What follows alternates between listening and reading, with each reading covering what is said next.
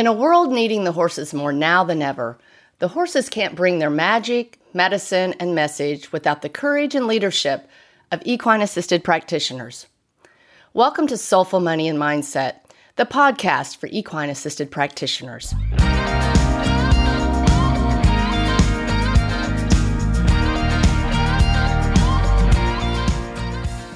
Welcome to this edition of Soulful Money and Mindset. I'm so excited this week to have Cindy Hartzell with me. She is going to share a lot of information with us. She is the founder and president of Heart Soul Horses Helping Humans, a 501c3 nonprofit organization established for Mustangs. She is certified as a Reiki master teacher, animal communicator, strategic intervention coach, and co-owns a veterinary practice. Wow. How many hats can a woman wear? Cindy Hartzell, she has studied horsemanship for over 21 years. So Cindy, you must have started when you were like three. That's very kind. well, welcome to Soulful Money and Mindset. I'm thrilled to have you here. I'm man. You know, when did horses enter your life? You seem to be like all about the horse. I mean, veterinary medicine, horsemanship, all of these things. When did horses enter your life? I think I was born with them running through my veins, but I actually got my first horse when I was 11 years old. And uh, so that's been a, a while. Um, and I didn't I didn't take my horsemanship journey to the level that I I now have it um, until 21 years ago, but I've had them in my entire life. They have been what's kept me sane. Kept you sane. You know, I don't know about you. Yes, I can see how I look back through my own life and see where horses, you know, helped me keep my sanity. And I also look back before I became knowledgeable, or, you know, even knowledgeable that horsemanship existed. And I'm thinking how lucky I am to still be alive, you know, some of the bonehead moves I pulled on horses. Right. You know, and that I, a lot of the women that I work with, you know, they had horses growing up and then they went to college and got married and had kids and did life. And now they're ready to bring a horse back into their life. And we all say, oh my God, I had no idea what I was doing back then. And that's what makes horses so incredibly amazing is they know in your heart and soul that you have no ill intentions. And when we're young, we don't have fear, you know, so we just get on and trust and say, let's go. And they're like, let's go. You know, there's not I think it's uh, an opportunity for them and us in that point in our lives to just cut loose and get ri- get away from all the rules and the you know regulations and disciplines and yeah we we did survive didn't we? Amazingly. Right? Yeah. So um what inspired you to get into this work that you're doing with horses now? I mean, you know, where was the shift? You were you had horses growing up. What shifted for you and when? Well, um, I had horses growing up because my family all worked and they didn't know what to do with me during the summer. So my parents, we had a barn right up the road from us and there was a pony there being leased, a little Welsh pony being leased. And my parents thought, oh, this is great. He'll babysit her while we were all at work. And so I was, I had a very, very abusive childhood. And it was, when I say horses kept me sane, I believe they literally saved my life. Um, I had abuse during growing up. I um, had a troubled teen uh, years, and they are what kept me sane. They are what kept me grounded and I really believe that if I didn't have them in my life at that time, I would either have probably been dead due to drug addiction or pregnant, homeless, runaway. Um, so they literally saved my life. So fast forward, I now am married um, for the second time. I have teenage kids. We have three of them. We have a veterinary practice and my horses live in my backyard. And I'm watching my kids' friends going through some of the challenges that I went through. And I just sat out one night with my horses and I thought to myself, how can I help these kids with these amazing beings? But I don't really want to give riding lessons. You know, that's not, that's, they, they're so much more than that. So I set out on my journey to find out what can I do with them. And I ran into EAGALA in 2004 and got certified in that and worked with a psychotherapist. Um, gosh, we did that for like seven, eight years. Really loved it. But um, I felt boxed in. I, I have never been one to stay between the lines. And I felt boxed in because I knew I had so much more to offer than just, and I don't mean just, than being the equine specialist. I knew that my life experiences and my ability to be intuitive with people, um, and I have this innate wisdom I, I was born with. I can't, I can't, I don't, that's just what it is. You know what I mean? Um, and so I set out to discover what else is there, you know, what kind of coaching can I do or something. So then I went through a couple equine facilitated coaching programs and that was fun. I started getting out on my own and working with a lot of foster teens and things like that. And then my husband uh, got kind of excited about it and he and I then went and got certified through equine experiential education. So that's what got me started in this equine assisted learning work. And um, boy, it is so, uh, every session I do, I learn something.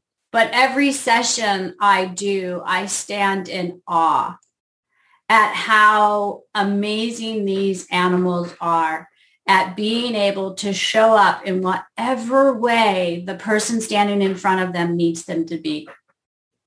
So yeah, that's how I got started. That's great. So I love that because it, it sounds like you took one step and then the next step in your journey, each being a stepping stone and you were just collecting knowledge and wisdom and at the same time getting clear about the work that you really wanted to do with these amazing animals.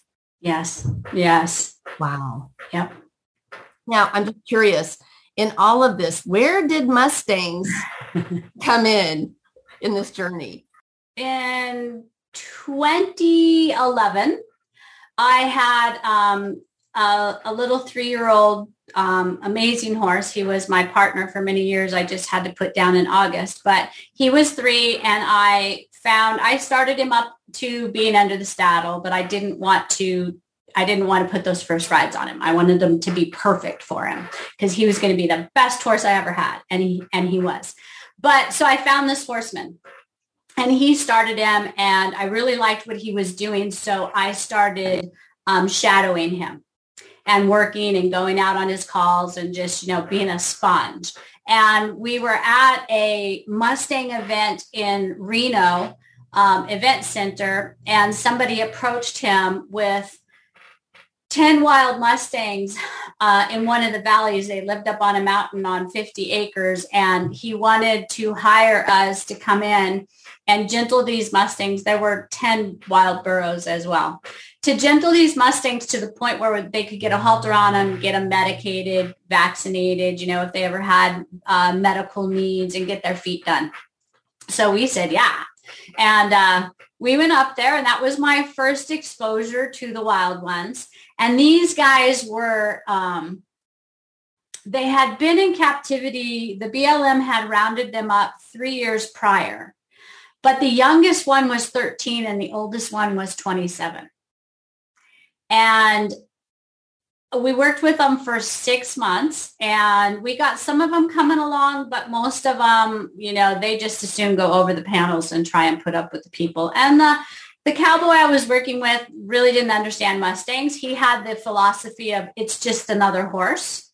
And I didn't believe that, but he was the, the project manager. So we got some progress and I learned so much about him. Then he and I parted ways and in 2012, a local nonprofit here rescued um, 130 of our Nevada state-owned Mustangs. They were not owned by the BLM. They were owned by the state, which gave the state the right to do anything they wanted with them. So they rounded them all up, sent them to the auction, and this nonprofit, two nonprofits, one big one and this little one, came in and actually purchased all of them and took them out to a 650 acre sanctuary. Well, it was a rundown ranch at the time. And they, none of these guys knew what they were doing.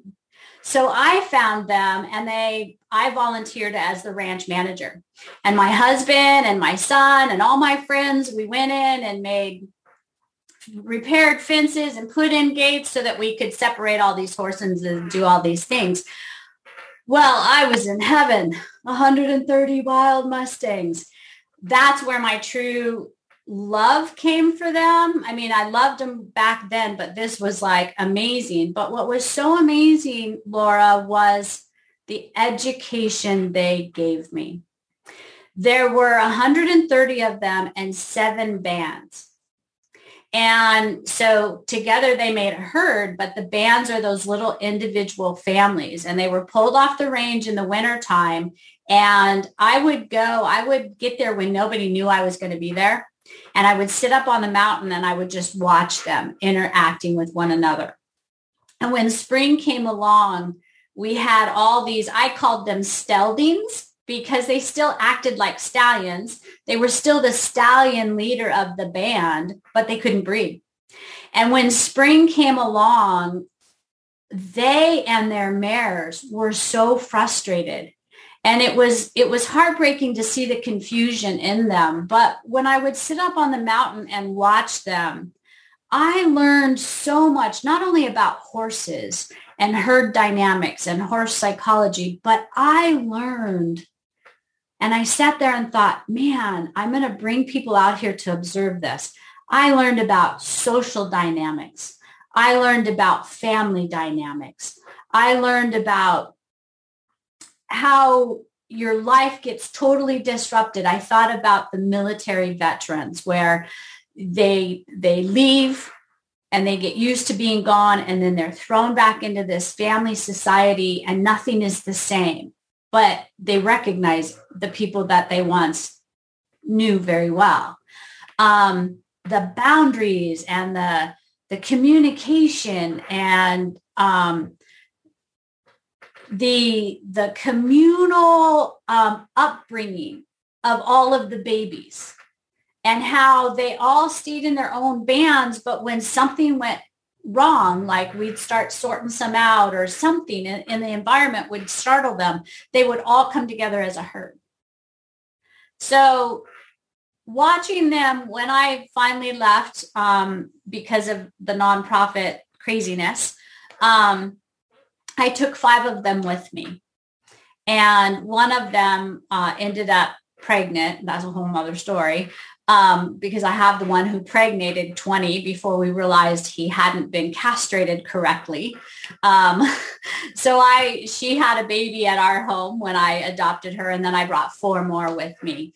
Um, and I have become completely, I will never probably, well, I won't say never, but my horse is a Mustang now.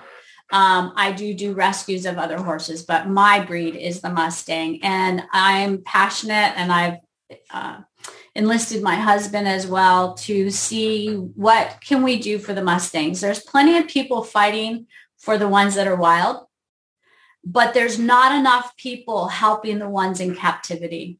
So that's when we decided to start our nonprofit for um, horses helping humans and focused on helping those Mustangs in captivity um, and then turning around and doing our equine assisted learning with the Mustang so that others can experience their magic. Oh, that's phenomenal. I love this. You know, it, the uh, the Mustangs, I think um, there's just not a lot of real, um, what do you want to say, clear and accurate information out there, I think. Um, And it's through talking to people like you and Steadfast Steeds and, you know, the other people involved with Mustangs. I have um, a horseman here, Tim Brock, who is, um, he does the Mustang makeovers and is connected with the Mustangs. When you hear the, the from the people that are boots on the ground, that are dealing with what's going on, you get a different piece of information. So this is really, I, am glad to, you know, hear this uh, firsthand experience that you've had and um, certainly glad to help spread the word about uh, how good Mustangs are. I know myself in leading equine assisted sessions with Mustangs, what I have noticed mostly is that their bubble is bigger than my domestic horses that I use at home. Have you noticed that? Yes, definitely. It just seems like um, our clients aren't even in the arena yet and we're already getting response, you know, and movement and it, it's it's fun to watch. Yeah. Yeah. I mean, the, the horses in general are great at that work. But what I've noticed with the Mustangs um, is, yes, their, their bubble is bigger. Um, they, they just have a, it almost seems like an innate ability to really um, connect with each person in the way that that person is ready. I mean, all the other, all the horses do that, but there's just something about it. Like the two that I use here primarily for my work is my new partner and then the first Mustang that I ever adopted, Dreamcatcher.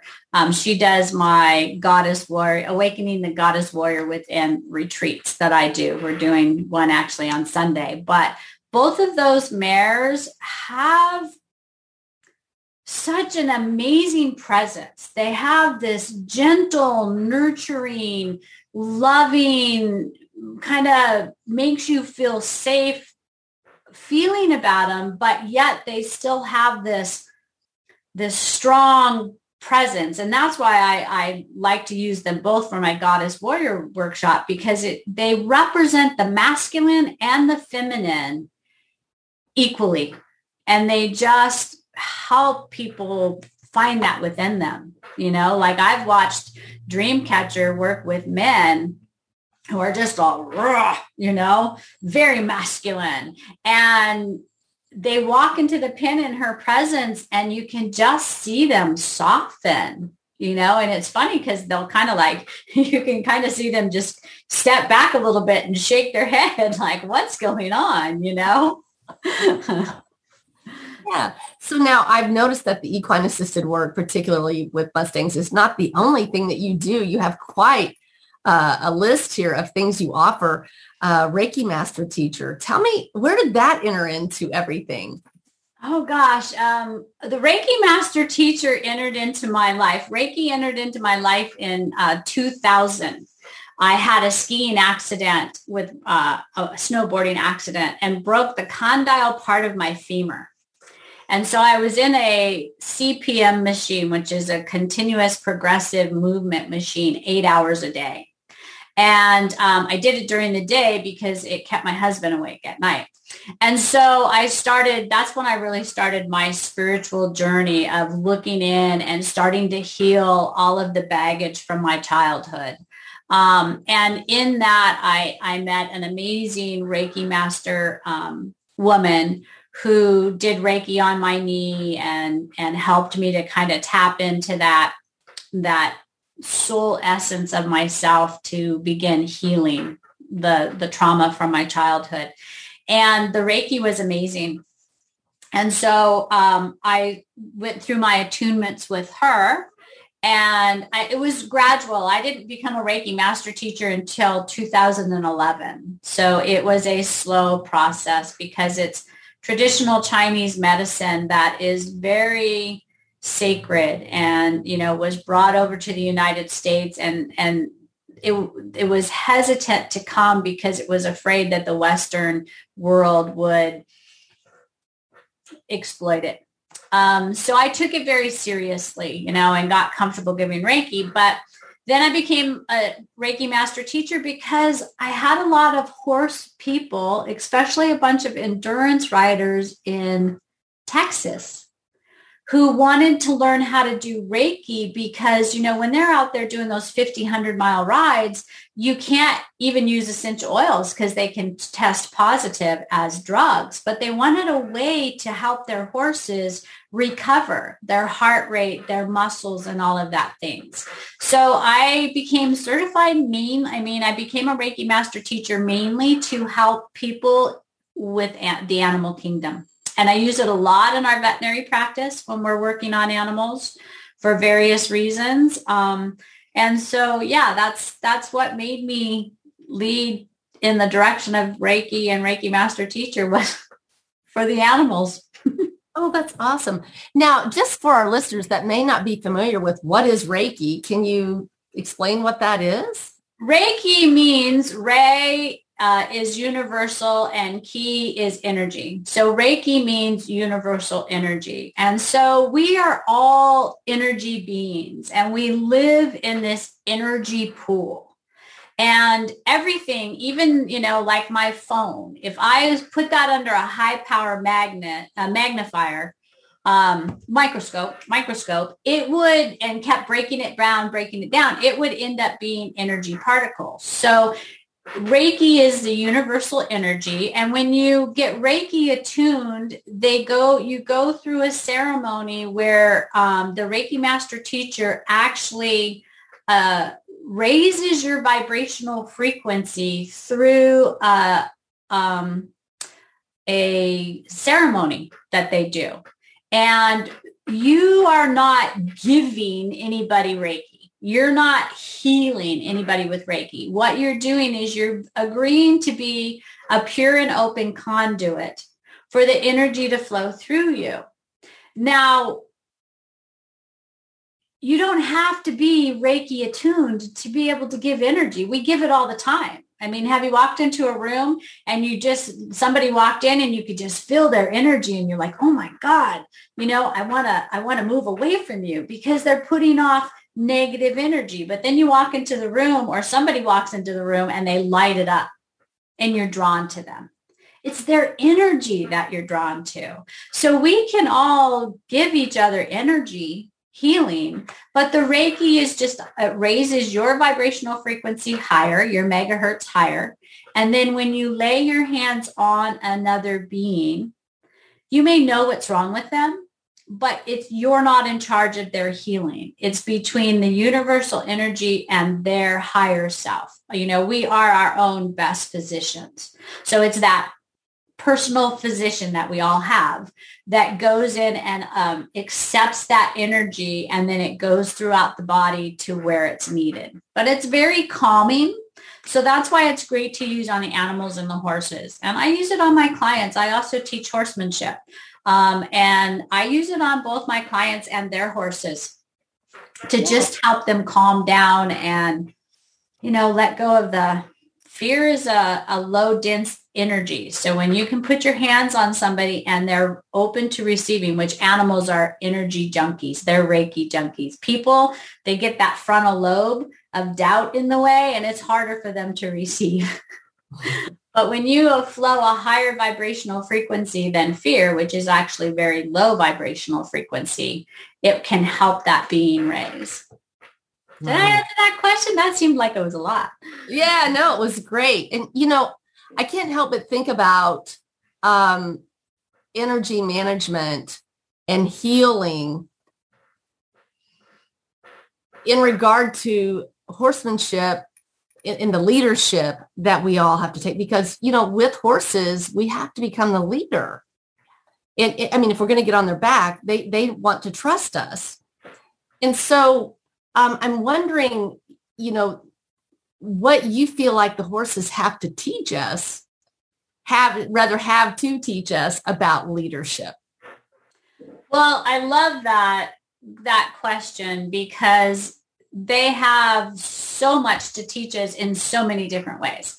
There are some horses out there that are born leaders. You know, especially I, I tend to fall back on those Mustangs because I've been so devoted to them for so many years now um, and have learned so much. But there are born leaders in horses and you can just feel that in them. They have a very confident grounding presence. And when you come together with a horse, whether it's just you walk into their pen or you walk in with multiple horses, you have become a part of their herd. And because they're sentient beings and they depend on knowing and and and understanding each member in the herd, that the minute you say, we'll just go back to you and I, or you and a horse, the minute you walk into their pen, they have started summing you up. Are you the leader? Because we've now become a herd of two. Are you my leader or do I need to be in charge? Because they know their survival depends on having that leader. Um, so for those horses that are natural leaders, they will do very subtle things with you, like they'll walk into you. And if you step back instead of driving them back, if you step back, you have just passed the first question of, are you my leader?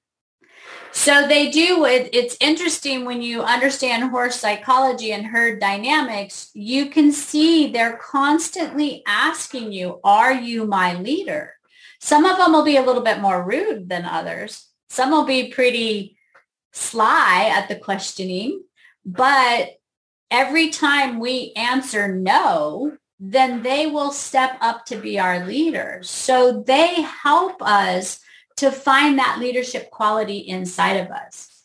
And it depends on the horse. There's other horses who really need a leader and they're constantly looking for you to be that leader. And if you keep failing the question, then what actually happens is you lower their self-confidence and their trust in you because now they're being forced to be with somebody who's not their leader and they're not a leader either. So they don't feel safe outside of their environment.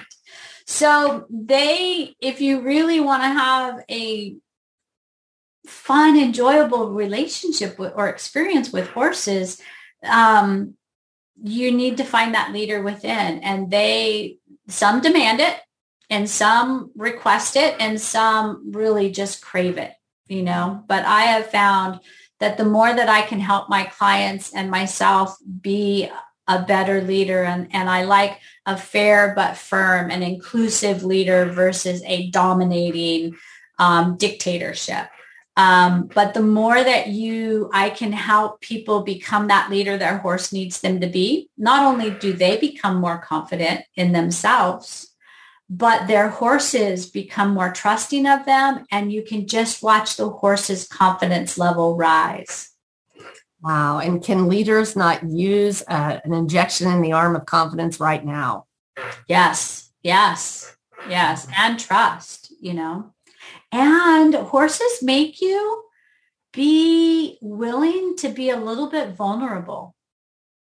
And I want a leader that shows me not only their strength, but their willingness to be vulnerable and uncomfortable in order to grow new skills and learn from their team things that they don't know that makes them better leaders. And horses are, I mean, do we not ask horses to be vulnerable every time we put a halter on them or a saddle? You know? You know, I recently saw your presentation at a conference and it was refreshing. You know, as a mental health professional and a coach, I know that we're bringing a lot of neuroscience into our work in our field. And, you know, you're seeing that in the coaching arena as well. But you brought that on over into uh, the horse work that you're doing. And that was, I thought, wow, how fascinating. You know, we're so focused on that with humans. And now we have the science to bring that into the equine work.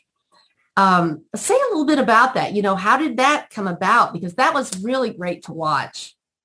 Oh, thank you. I, I was so honored to present at that conference. And um, I I was introduced to Martin Black and Dr. Stephen Peters. Martin Black is a phenomenal horseman, fifth generation.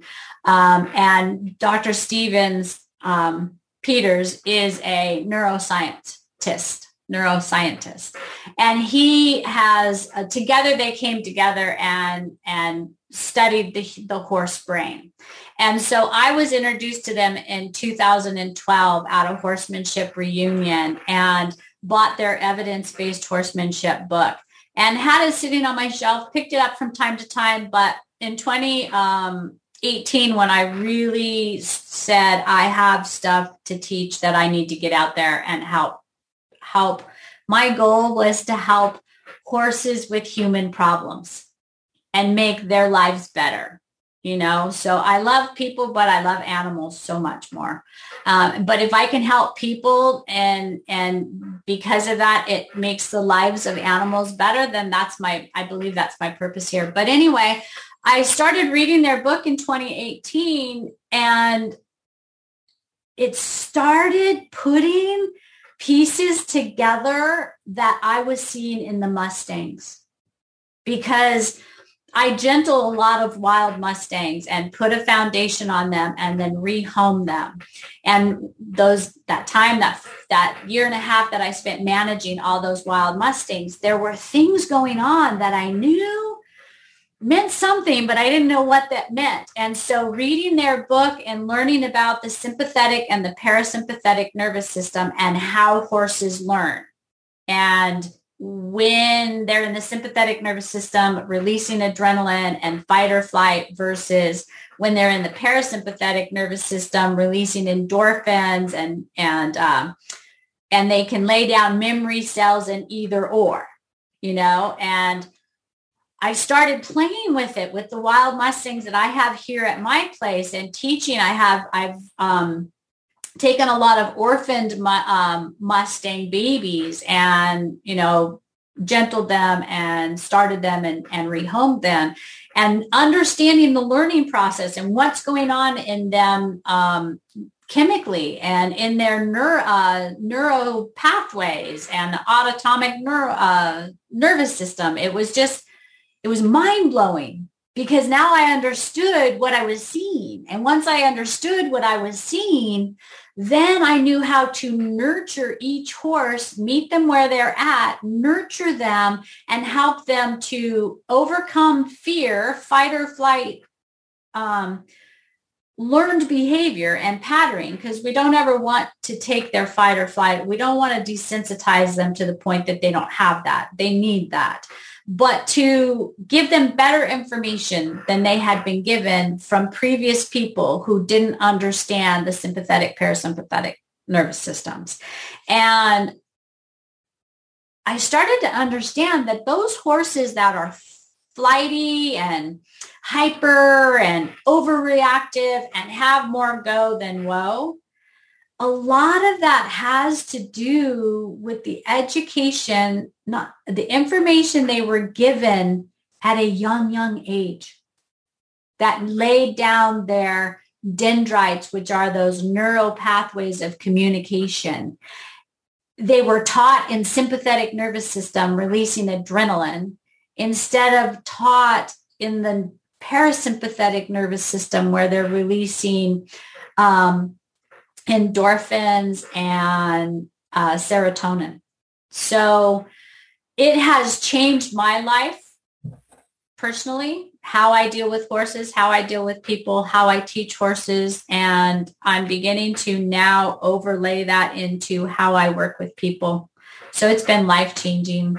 It's, it's amazing. It sounds like it. It sounds like to me, you know, in listening to you, I'm sitting here thinking, wow, you know, it sounds like you A, learned a foreign language and B, became the therapist for horses. Yeah. Yeah. So how awesome is that? I mean, that's just phenomenal. I know it was just so eye-opening watching your presentation and listening to Dr. Peters talk and explain things. I thought, man, this is an entire foreign language and really it just laid over in the work that I'm doing with humans, which I understood on one side. I was like, oh, duh, you know, why wouldn't it lay over with a horse? So yeah. it, it, it really, and I'm, I'm so excited for more and more people to learn this foreign language, if you will, and, and be a better communicator.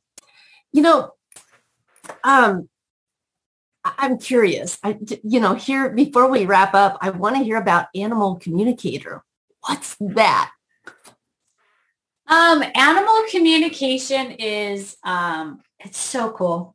Um, I I believe I, well, first of all, animal communication is intuitive communication. You can call it psychic, you can call it intuitive. Um, we are all born with the ability to have intuitive communication. It's how we communicate as a newborn with our with our caregivers, our parents. How does a mom know to drop the dishes and go check on her infant who is smashed up in the corner of their crib and can't breathe?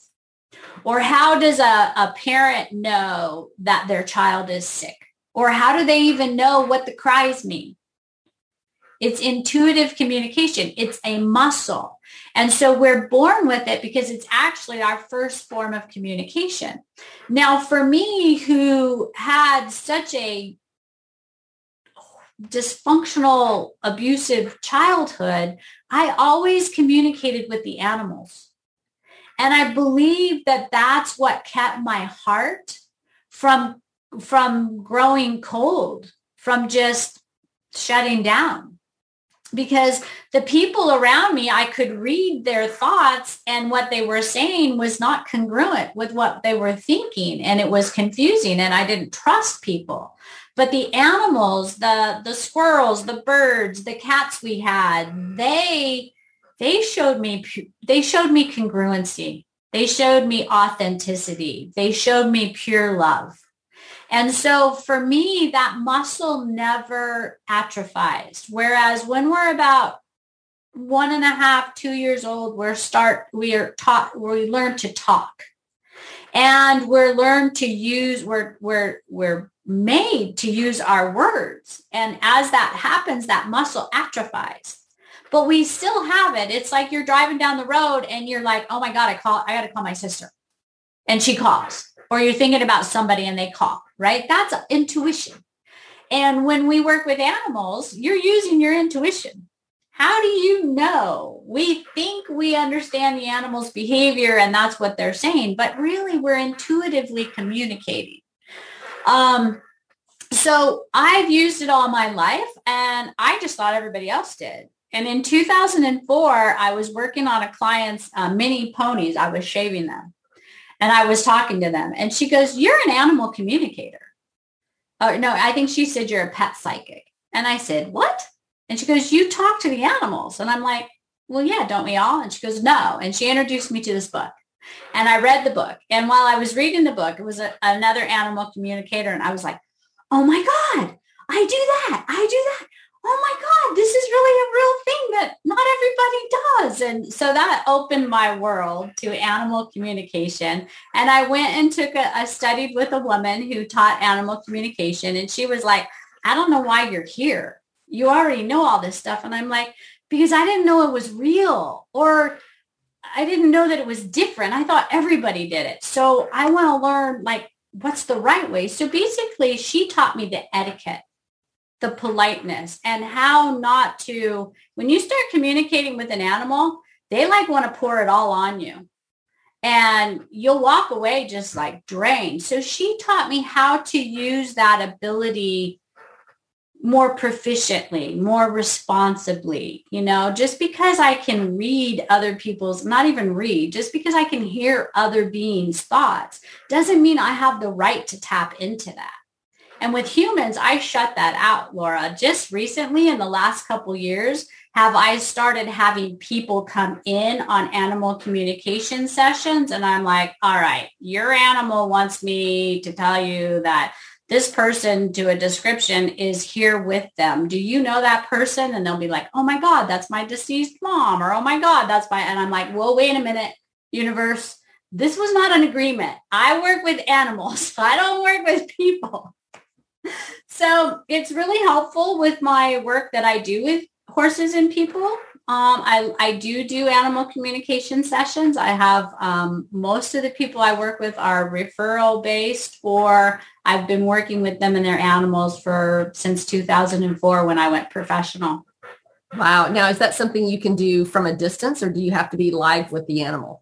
Nope, I do it all remotely. I do it on the phone. Very, I mean, I started out only doing it in person, but now I pretty much only do it by phone. Wow. Wow. Yeah. That is phenomenal. I love it. Cindy, this is just such a rich career that you've got here and an exciting one. It offers a variety of things to keep the mind engaged. Yeah. Uh, thank you for taking out a few minutes from your busy day to share your life story with us here. You're very welcome. Thank you for giving me the opportunity to yeah. um, share my story. It's really, it's really my purpose and passion and it's ever evolving and I love it. I love it. Wow. Well, I can't wait to get out to your place and check out some of this work that you're doing one of these days. And I know I'm going to get there. So I believe you. I believe you. And my door will always be open. But look, uh, if you're listening to this and you're intrigued, look Cindy up. We will post her web address with the um, listing in Soulful Money and Mindset. So you can check her out, check out her work. And if you have questions, connect with her. I encourage you to do so. Cindy, thank you again Listen, everybody, have a soulful week. Take care. Thank you.